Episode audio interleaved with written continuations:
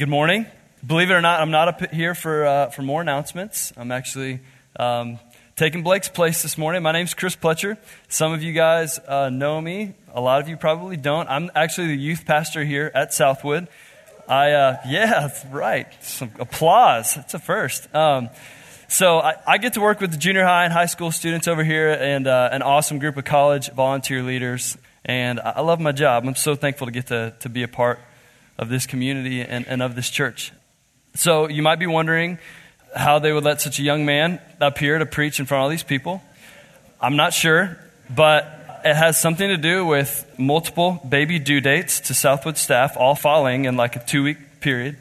So uh, as our Southwood family grows, new people get new opportunities, I guess. So uh, here I am.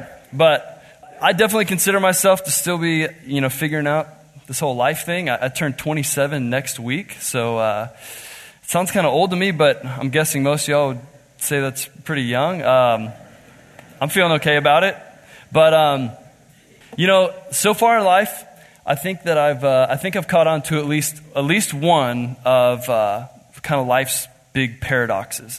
Isn't it interesting how we so quickly forget things that we thought we would always remember?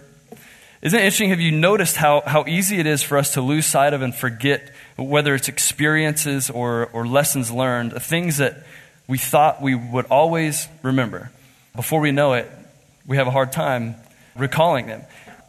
And I'm twenty-seven. This shouldn't be a big problem for me yet. But, um, for example, I recently experienced one of the most amazing days of my life. My wedding day. Today, actually, is the three-month anniversary of me being the luckiest man in the world. Here's a picture of my beautiful bride, okay? Um, there actually were people at our wedding. This was beforehand, okay? Um, it's okay.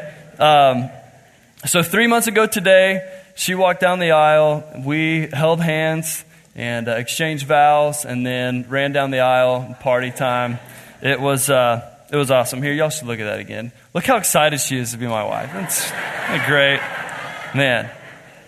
Man. Our wedding our wedding was incredible. My sweet wife, Arlene, is sitting over here with the youth group, actually. She is a volunteer leader with the high school girls here at Southwood. And our, our wedding really was, it was everything that we had hoped and prayed it would be. It was just overwhelmingly special. Family and friends and just the the presence of God in the, in the middle of it, and it was it was incredible. It all culminated in this moment where you saw it. We held hands, looked into each other's eyes, and we exchanged these vows. No words are weightier in a man's life. No promises more staggering, no intentions more clear. In front of my family and friends that day, I vowed to love her until I die. Yet only three months into our marriage, only three months into our marriage, there are already moments where I have a hard time remembering that day, where I have a hard time remembering the way that I felt, even in that picture as she walked down to me. I have a hard time even remembering the, the words that we exchanged. And this was just three months ago. I mean, this is... I hear it's supposed to happen later in marriage, but I mean, this was three months ago. And so I'm curious, for, for those of you, probably have a handful of married people in here. How many of you guys remember your wedding day? What was the, how about some specifics? All right. I appreciate the participation. Thank you. What was the weather like? What, um, how did you feel standing up there in front of everybody? Do you recall that emotion? Do you know what your vows are? Do you remember them? Some of you may have them printed out somewhere and you reflect on them often. Do you remember the words that, that you exchanged on that day? Now, obviously there are a lot of people in here that aren't married, so um, let's kind of broaden the spectrum a little bit. How many of you guys remember your first day of junior high? All right? I think that hits about everyone in this room. What was the weather like on that day? What did you feel when you um, left the safety and comfort of your parents' car to walk towards this new foreign building and start your first day of junior high? Who was your first teacher? Now, obviously, your wedding day is far more significant than your first day of junior high. Actually, some of you guys are probably trying to forget your first day of junior high, depending on what your experience was like. But your first day of junior high is, is relatively trivial. It's not that big a deal. So if you forget it, it has no daily bearing on your life if you lose sight of your first day of junior high. It affects me none that I can't remember mine. However, my wedding day has huge ramifications on the rest of my life, and not just my life, but the life of another person. If I lose sight of the weightiness and the joy and the beauty of, of what happened on that day, it is going to affect me from day to day. It could affect my marriage, my relationship with Arlena. And I think that illustrates a very simple principle that the more significant something is, the more important it is for us to remember it, to hold it near the front of our minds, because the benefits of remembering it will be greater and the consequences of losing sight of it will be greater as well. Let me give you a couple more examples to track with me. I think you guys, you know, it's pretty ba- pretty basic, pretty easy, but think of the difference between remembering to fill up your car with gas and remembering that you're supposed to stop at red lights. If you don't fill your car up with gas, you might inconvenience yourself and waste a few hours of your day figuring that problem. But if you forget to stop at a red light or ignore the fact that you're supposed to, you could really seriously injure yourself or someone else. The consequences are greater. It's more important to remember red lights. Husbands, think of the difference between remembering that you're supposed to put the toilet seat down when you leave the restroom and remembering your anniversary, all right? Toilet seat, you get a shot at that every day, right? If you blow it, it's not the end of the world. You know, you might frustrate your wife a little bit, get a little a little chatter, but it's not the end of the world. Okay? If you forget your anniversary, the only thing you're going to remember about it next year is the couch. That's it. The anniversary, and it comes around once a year. I mean, you get one shot at it, buddy. So it's a more significant event. The benefits of remembering it are greater. The consequences of forgetting it are greater. You know, we're all imperfect human beings, obviously, and we struggle to remember great and small things. And I believe that sometimes our forgetfulness is not just passive and innocent, but that it is indeed a symptom of a deeper flaw within us. It's a symptom of our imperfection. And I'm not saying it's sinful to forget your car keys or forget to turn the lights off in a room or something like that. I'm talking about forgetting weightier things. I'm talking about forgetting things that we all know we should remember. Things that shouldn't be hard to remember. Things like the sanctity of your, your wedding day or your vows. Things like the importance of your family above your career. Things like who God is and what he has done in your life. Now, I have found in my life that if I lose sight of these more significant, weightier things, that they affect my life. It, the consequences of me forgetting, losing sight of, are high. Our memory can, can greatly affect our lives. It's so funny. So I want to take a quick look this morning at, at the Old Testament, because I think that the nation of Israel and the Old Testament is like the poster child for the importance of remembrance, all right? Many of you guys are familiar with the history of the Israelites, but when I was in college, I was not. I was a, a New Testament Christian all the way. I've read the New Testament, studied it, kind of understood it, but uh, Old Testament, man, I, I didn't get the big picture. I didn't know I, I didn't know why I came to church, and you guys talked about Israel, not Saudi Arabia or Jordan or some other Middle Eastern nation. I, I did not get the big picture of the Bible. Well, I've learned a little bit since then. So so this morning you're going to get a minor lesson in the in the history of, of Israel and, and and why I think they make a great case for the importance of remembrance. So let's take a quick look. The Israelites were simply descended from a man named Israel, right? Simple enough. Well, actually, Um, his name was Jacob until he got in a wrestling match with an angel, broke his hip, and was given a new name. But other than that, it's it's pretty straightforward. Um, they were brought into existence when um, when God called an idol-worshiping pagan named Abraham out of his false religion, gave him a series of staggering promises that included his plans to reveal himself to a fallen world and to bless abundantly bless a fallen world through the descendants of this man, Abraham. Now, Abraham's grandson was named Israel.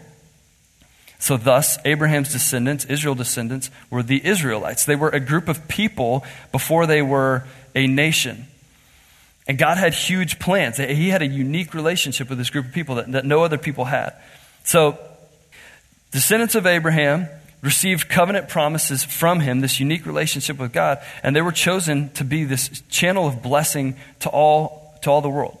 A lot of you guys are familiar with that. Um, it took me a long time to figure out what actually was going on there. The five hundred or so years into their existence, this group of people, though they had multiplied and grown in number, still had no real semblance of a nation. They had they had no land, they had no constitution, and they had no freedom. They found themselves enslaved to Egyptian rule. Slaves in a foreign land. Doesn't sound like like, a, like much of a nation to me yet. But then in the most miraculous event of their history, God provided for the freedom and the deliverance of this group of people from Egyptian oppression. We've come to call this event the Exodus. The mass departure of, the mass freeing of two million people from hundreds of years of Egyptian slavery and oppression. On the day that they come out of Egypt, that the Israelites come out of Egypt, there's a man named Moses who was kind of the appointed foreman for the, the task of their deliverance. And he said to them, on that day, he stood up and he said, "Remember this day in which you came out from Egypt, out of the house of slavery, for by a strong hand the Lord brought you out from this place." Remember, don't forget, don't forget what you just saw God do. Two million of you, hundreds of years of slavery, freedom. Don't lose sight of that. This was the most significant event in the formation of this group of people, and the formation of this nation. So we should see massive benefits if they actually heed Moses' warning here and remember, and we should expect to see some consequences if they forget the significance of this event. Simple enough. So if you have a Bible this morning, turn with me to Psalm one oh six.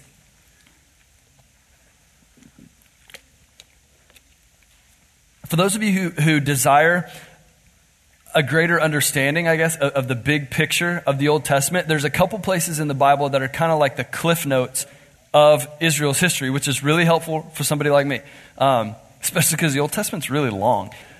Cliff notes, Psalm one oh five and Psalm one oh six are a great place to start.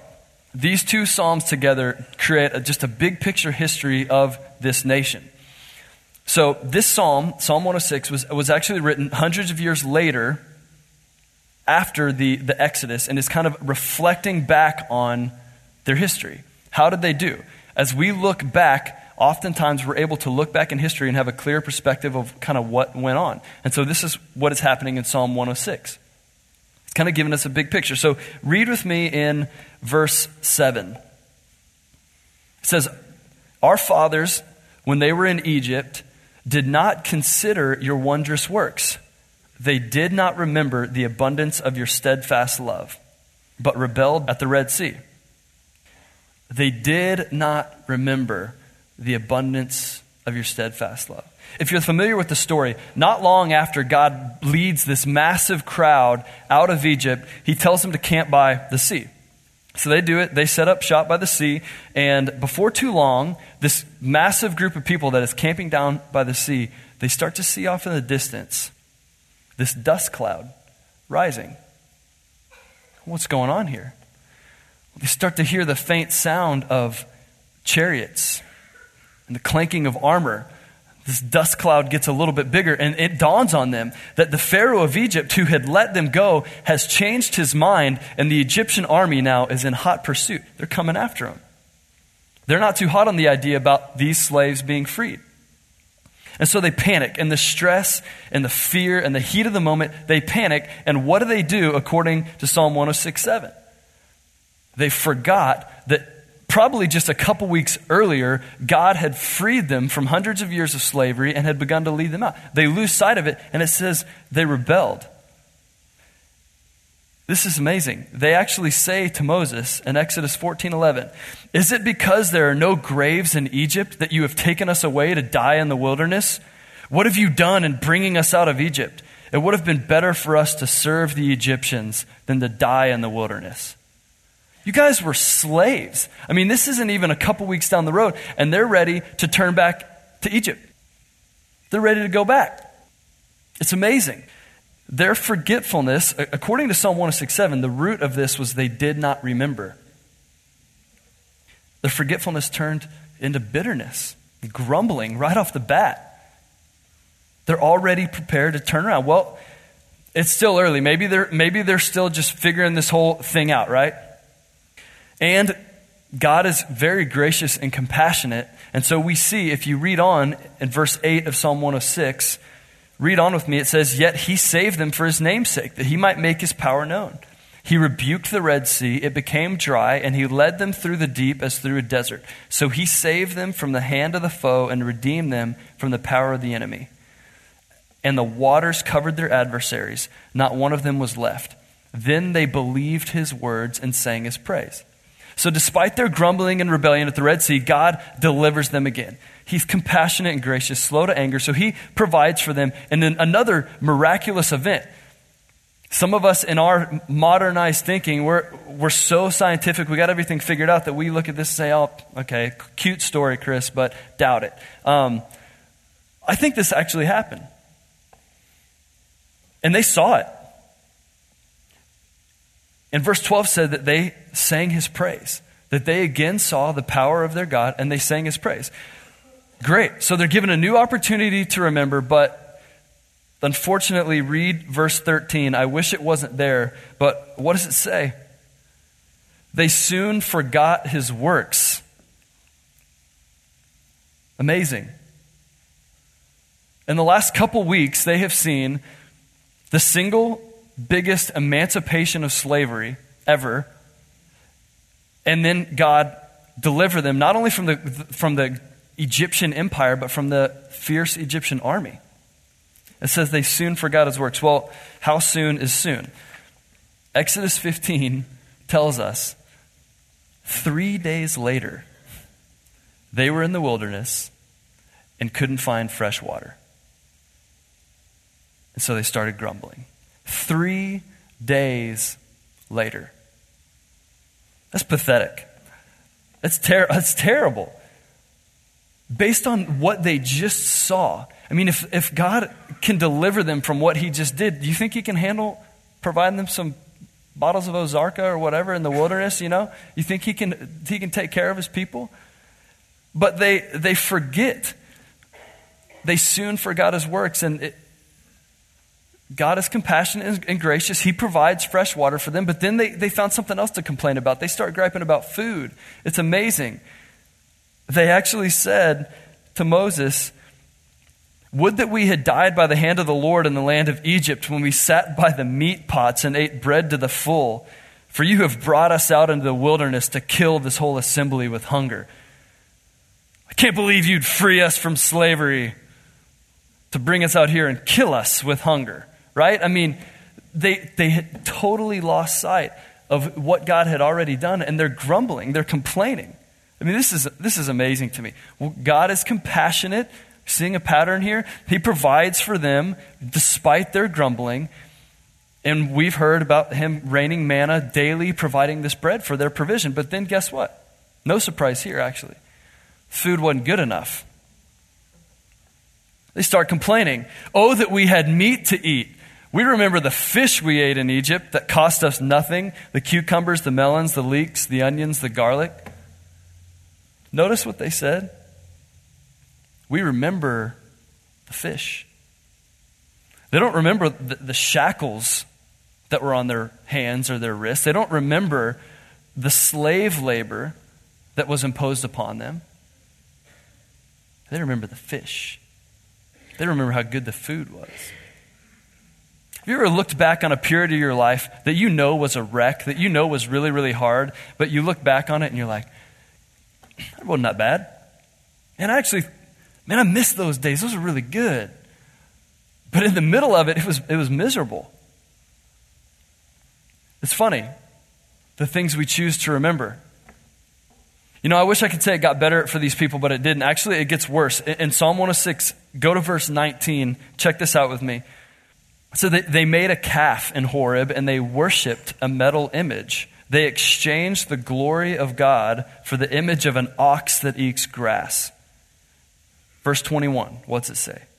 They forgot God, their Savior, who had done great things in Egypt. So we, we've seen that their forgetfulness turned to this bitterness, this grumbling, this complaining, this dissatisfaction. But now it, it goes a step further. And their forgetfulness leads them to full-out unfaithfulness, to full-out idolatry. They forget who God is to such a severe extent that they actually make a metal image of a calf and worship that metal image as the thing that had freed them from Egypt.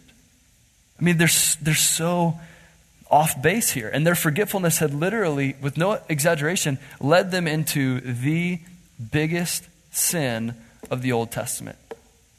Idolatry. You shall have no other gods before me. Needless to say, their other gods failed them. And the consequences of this people's forgetfulness were devastating. Thousands would die from plagues in the wilderness because they forsook God and started worshiping false gods, started hoping in other gods. Many of you are familiar with, with some of these stories. An entire generation of these people would die in the wilderness because they forgot that if God could deliver them from Pharaoh in Egypt, do you think he could handle the strong nations in Canaan, the land that they were about to go in and possess? They forgot. And an entire generation, because of their lack of trust in, in him, would have to face the consequences. God is gracious and compassionate, and he's faithful to this group of people, and he leads them into the, to the promised land nonetheless. And you've got a guy named Joshua who kind of leads them into this land, and finally, we've got a guy who does what? He remembers. Finally got a guy who remembers. And so for a couple generations with Joshua, they prosper. They come into the promised land. They begin to grow and prosper as a nation. Why? He remembered. Joshua chapter one said that he meditated on God's word day and night. You know, it's interesting. It's hard to forget who God is and what he's done when you're meditating on his word day and night. It's hard to lose sight of who he is when you're intentionally setting your mind on his word day and night. That's what Joshua did. Prosperity. Now, while, while Joshua's generation did well to remember God, they actually forgot to pass it on. So it says that a generation rose up after them that forgot Egypt, forgot the Exodus, forgot the Red Sea. And the generation after Joshua, they're, they only progressed in their idol worship. And then from there, you've got the time of the judges. And the whole time of the judges was they would forget who God was, do whatever seemed right to them, rebel against God, and then end up being oppressed by the nations around them that they were supposed to be ruling over. And then only in the pain and the despair of their oppression, again, they would cry out to God. They realized, wow, our false gods are not cutting it. What about the God that delivered us from Egypt? They'd cry out to God. God would free them from their oppression. They'd experience a nice little phase of, of peace. And then what would they do? Forget. And it would lead them back into this cycle over and over again. The kings of Israel, following the judges, they would lead the nation of Israel into prosperity or ruin based on this simple principle. Good kings remembered God, followed his ways, and led the people into prosperity. Bad kings lost sight of who God was, led the people to worship other gods, and the nation would go into ruin. Well, guess what? There were a lot more bad kings than there were good ones. And this group of people would be exiled from their land and almost entirely destroyed. Why? They forgot. God had huge plans. See, it didn't just result in consequences for them, but it, it kept them from being able to fulfill what God had intended for them. So let me humbly introduce to you my flow chart of forgetfulness, okay? I apologize for the cheesiness, but I'm a visual learner and thinker. So here's what I see. They're forgetful of God's nature and blessing. Their faith begins to waver. That leads them to become discontent, bitter, grumbling. They start to complain. Having forgotten God's goodness, they focus only in on the things that are hard. This allows the door to temptation to come open because they're dissatisfied, they're unhappy, life's not good according to their standards. And so what is going to make life good? The door to temptation opens. Where am I going to find happiness if it's not here?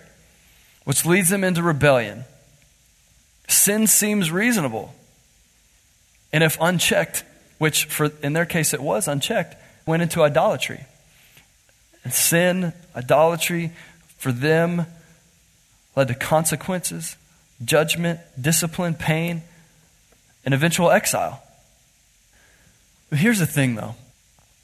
I look at this progression, and I don't think it's only their problem. I look at this progression, and it reminds me of somebody that I know really well. Me. You know, I'm baffled that they could see God do such amazing things and yet still complain and rebel and forsake him. But even as I read these stories and my frustration over this people, the things they said, even as my frustration rises, I know that this is just as much my issue as it was theirs. See, there, there are times as I walk through life, there are times when I lose sight of God's goodness and grace, that it loses its place in the forefront of my mind. Whether it's busyness, whether it's stress, whether it's life change, challenges in marriage, sadness, maybe difficulty in raising kids, raising a family, whatever it is, something causes me to lose sight of the goodness of God in my life. And I start to fixate on the difficulties in my life. I start to fixate on the one or two things that I maybe wish were different or, or better or easier. And I become discontent. Having lost sight of all the blessings, I then focus on my difficulties and ele- elevate them to a place of worth that they don't deserve. And I start to grumble. Oh, I wish this was different or better. Maybe, sure, it's, it's internally at first, right? All of our grumbling kind of starts inside. But it's going to make its way out if you don't deal with it. And if I don't deal with it, if I don't deal with this in, internal discontentment, grumbling, complaining, oh, woe is me, my life is terrible, whatever, all the self-pity that we get ourselves into sometimes, if I don't deal with that, then the door to temptation, having been opened in my life, could lead me to, to think that now sin is reasonable. I'm not happy. God's not cutting it. I've lost sight of him. And so... Um, Maybe something else will work. And in my experience, that has always and only led me to disappointment, pain. And if it is unaddressed, serious, more significant sin issues could develop. Issues that affect my relationship with God, issues that affect my relationships with, with other people, then cut me off from the life that God would have me live. It's even more ridiculous, actually, for this to happen to me because I have seen and heard greater things than, than they saw and heard. Now, I know God did miraculous things in front of their very eyes, but we have been given a greater revelation. We have seen things, and things have been revealed to us that were not yet revealed to them. And so it's actually more embarrassing that this happens to me than that it happens to them. You see, we've been studying the, the uh, Paul's letter to the Ephesians. A lot of you adult small groups, college small groups, we've been going through it with the youth. We've been going through Ephesians. In the beginning of, of Paul's letter to the Ephesians, he breaks out in this celebration of, of praise as he's just thanking God for everything in Christ that we have been blessed with. All the spiritual blessings in the heavenly places, he says, belong to those who have place their faith in Jesus Christ. See, that was yet to be revealed to them. We have been given greater revelation. In verse seven of chapter one, in Ephesians, Paul says this, in the midst of this celebration of praise, he says, in him we have redemption through his blood, the forgiveness of our sins, according to the riches of his grace. Redemption in the ancient world was this idea of buying somebody's freedom, of, of paying a debt to release somebody from slavery. So in a similar way that God redeemed and freed Israel from slavery, and then Moses said, remember that. In the same way, the good news of the gospel of Jesus Christ is that as he died on the cross, his last breath was not just a last breath. It was a down payment for the debt of my sin and of your sin. It was a payment to clean our slates before God and to free us from the most prevalent slave owner in existence. An owner whose name is sin. Christ on the cross, through his blood, purchasing our forgiveness of sin, of allowing for our redemption. If you've heard of and, and understood this great gift, then you have been recipients of far greater things than these people in Israel, the Israelites, ever did. Divine love, the forgiveness of sins, all according to the riches of God's grace, that he would love me fully and freely, regardless of my merit. We have received greater things than they. And so if that is you, if you have believed and trusted in that, then, then we have got to fight daily against that cycle. So I'm going to show a couple practical things here that, that we can do, I think, to kind of resist this progression, this downward progression. If you haven't, though, if this doesn't do anything for you, gosh, I, I, I hope and pray that maybe today would be a day that you really contemplate the ramifications of this. That God would become a man and provide a way for our reconciliation with himself through the blood of his cross, the forgiveness of our sin. For me, that's a really good deal. Um, some of y'all know me better than others, but uh, that's a good offer. And I need it. So if that's you too, today's a good day. Today's a good day. Yeah, I don't know what it is in life that, that trips you up. And I don't know what it is that causes you to lose sight um, of God's goodness. Tying it back into my marriage with, with my sweet wife, Arlena. It is an incredible gift. Marriage is a wonderful gift. And my wife is a wonderful gift. Yet already, three months into my marriage, I notice myself taking her for granted. I notice that I don't fully appreciate her the way that she deserves. Now, if you know my wife, you know that that is nothing about her and everything about me. She is full of grace and peace and compassion and beauty. But things cause me to lose sight of the countless blessings that I have, first in Christ, but also in her, and to fixate on one or two things that maybe I wish were a little bit different and start complaining about those.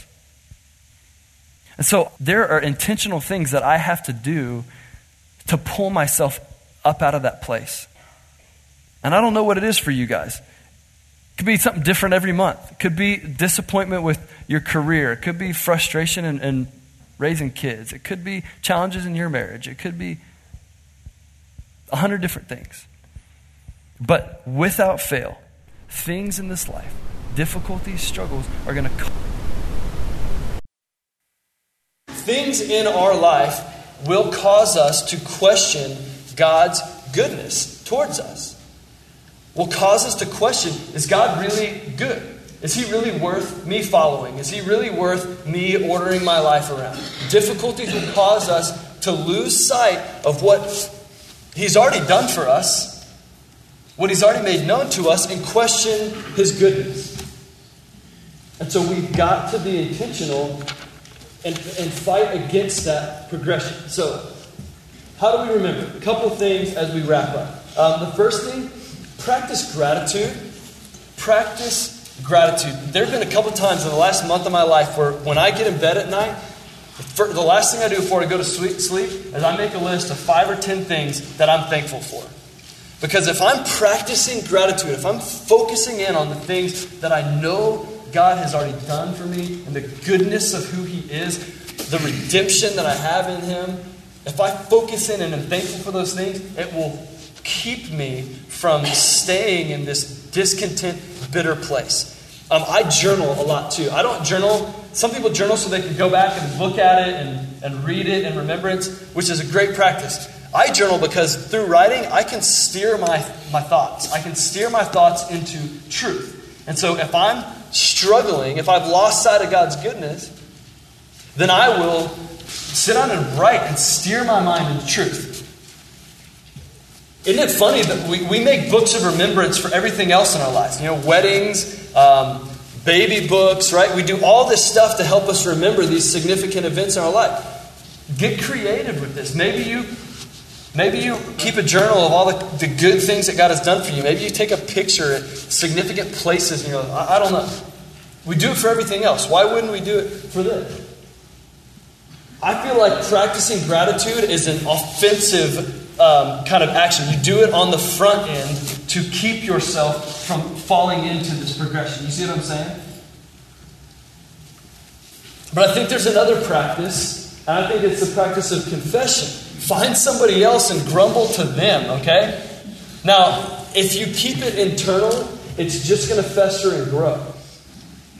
So I'm not saying find somebody else that you can just sit and complain with. I mean, find somebody who, when you sit and complain, is going to remind you that you have been blessed out of your mind. And they're not going to let you sit there in self-pity and be like, oh, woe is me. But they're going to remind you who God is and what He's done. And I believe that this is a defensive action. Because without fail, you're going to get to this place at some point when you're thinking, oh, God's not that good. All I can see is a difficulty in my life. So have some people in place where you can be honest with. There's a guy named Danny Stimson, a guy named John Yeager. They both work here at Grace. And every Monday morning we get together. And this is where I do that with these guys. See, I don't take my grumbling to my wife. It's not about her. She didn't need to hear that, okay? I take my grumbling elsewhere and I deal with it with men that I know are going to point me to God's goodness and truth. And I'm telling you, in the last six weeks of my life, this has been huge for me. Because I'm a fool and I forget.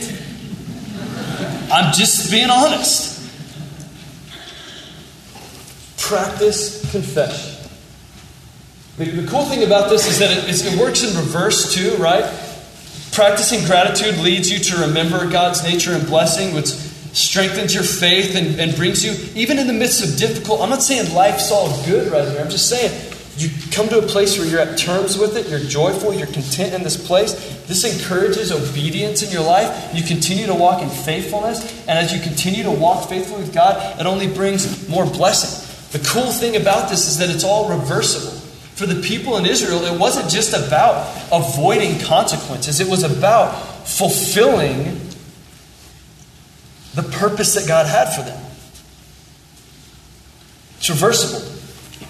My hope and prayer is the same as what Peter wrote in Second Peter chapter one. For this morning, he said, I think it right, as long as I am in this body, to stir you up by way of reminder. He knew that his people were prone to forget. He knew that he had a bunch of foolish people in his church that were going to easily lose sight of who God was. And so he said, I need to remind you, and I want to stir you up.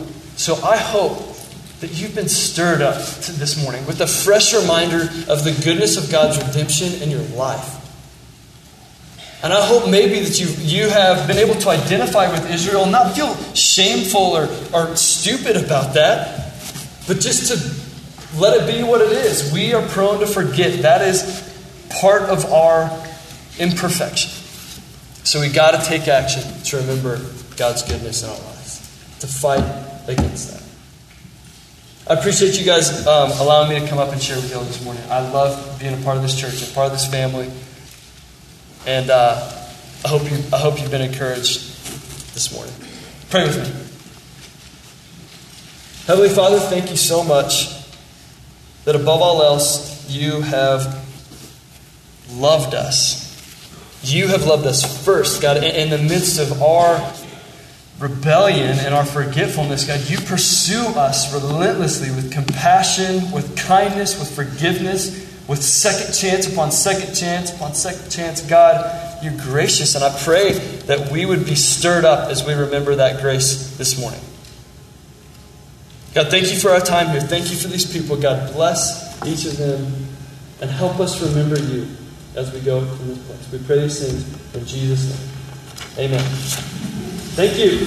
Have a good day.